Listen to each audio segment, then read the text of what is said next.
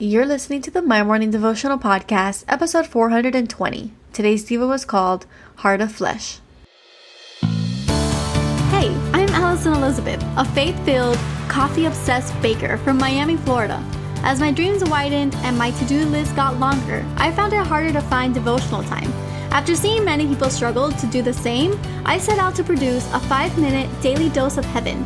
This is the My Morning Devotional Podcast.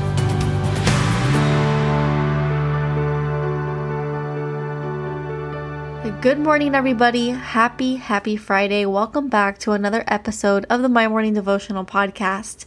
If today is your first day tuning in, my name is Alison, and what we do here is pray together every single day, Monday through Friday, and today we are celebrating 420 episodes together.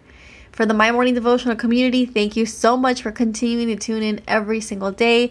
It is such an honor to lead you in prayer. I have included some links in the description. I wanted to go ahead and make sure that you guys always have access to our Facebook group and you always have access to our Instagrams and, of course, to our Patreon family if you're interested for weekend episodes or if you just want to support the show. And then, of course, last but not least, I'm asking if you can please uh, leave me a review. I would greatly, greatly appreciate it. It helps with the algorithm so much. And so on Spotify, you can leave us a star rating. On Apple, you can leave us an actual review. And I'm not really sure about the other platforms, but if you can, can, it would be so helpful and I would thank you so, so much. Now, today we're going to be reading out of Ezekiel chapter 11, verse 19, and it says, I will give them an undivided heart and put a new spirit in them. I will remove their heart of stone and I will give them a heart of flesh. And I labeled today's Devo a heart of flesh. You see, last night it was my postponed family Christmas dinner. Two weeks ago, a lot of our members were unfortunately sick due to COVID, and we could not meet as a family for Christmas. And so instead, what we did was meet yesterday because it was El Dia de los Tres Reyes Magos, which is really the day of the three kings, the day that the three kings came to visit Jesus after he was born. And so we decided to do that instead, and we met yesterday. We did our gift exchange, and we were having dinner outside when suddenly a meteor passed through the atmosphere. It danced across the sky. And myself, my godmother, and my new cousin in law, Kayla, we saw it happen, and the three of us jumped. And by the time my sister turned around to see what was going on, it was gone. The fireball had uh, disappeared over the houses, and I was very scared for about five minutes. I was just waiting for the embrace of the impact. I was just waiting for, you know, all of this either the ground to shake. I was waiting for the sky to kind of fall. I was like, this is the end. This is so scary. It was a huge ball of fire.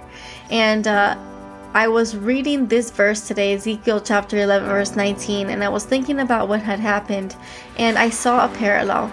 You see, the atmosphere saves us from meteors every single day. It is the protective layer between the ground and space. It dissolves even the fastest flying stones, and it saves us from total destruction. And in the same way, meteors and fireballs are potential threats, so are stone hearts. Actually, a stone heart can have the same destructive nature as a meteor that were to strike the ground when you really think about it. When we allow our hearts to harden, the ones that we hurt the most are those that are closest to us and there is a impact radius so when we have a, a, a hard heart when we have a heart of stone we can see that it hurts the complete radius around us. So it hurts those that we live with, those friends that we're close to, those coworkers that we work with. And everybody in our immediate radius or in our immediate circle get influenced by our heart of stone. So, my prayer for today is that we allow God to work on our hearts. And much like our atmosphere, let us allow Him to dissipate the stone. Allow Him to give us a heart of flesh. Let us be open to the idea that love is still possible. And your spouse, that he or she is out there. That career that you're wanting, the one that you love, it is still possible. You know, children in your family are possible if you're praying for an extended family, if you're praying to have kids, if you're praying for this next chapter, it is possible. God wants to give us all of the desires of our heart. But the catch is, is that we need to be okay that it might not look the way that we want it to look, but it will always be better than what we would ever imagine. He always promises to give us more than we could imagine. And so, although a lot of our dreams have not come to pass and it has resulted in a heart of stone, I know that it is possible. It is possible if we just allow Him to do it His way and not our way. So some of us are walking around with hearts of stone, and today is going to be the day that we surrender that. We're going to go into this new year chasing the dreams that we let harden our hearts. We're going to let them become beautiful God chasing dreams. We're going to let Him soften our heart. We're going to give we're going to allow Him to give us a heart of flesh, and we are going to go after what we want with the full knowledge that it's not going to look the way we imagined. It's going to be better than we can imagine, but we're going to give it to God and He's going to do it His way.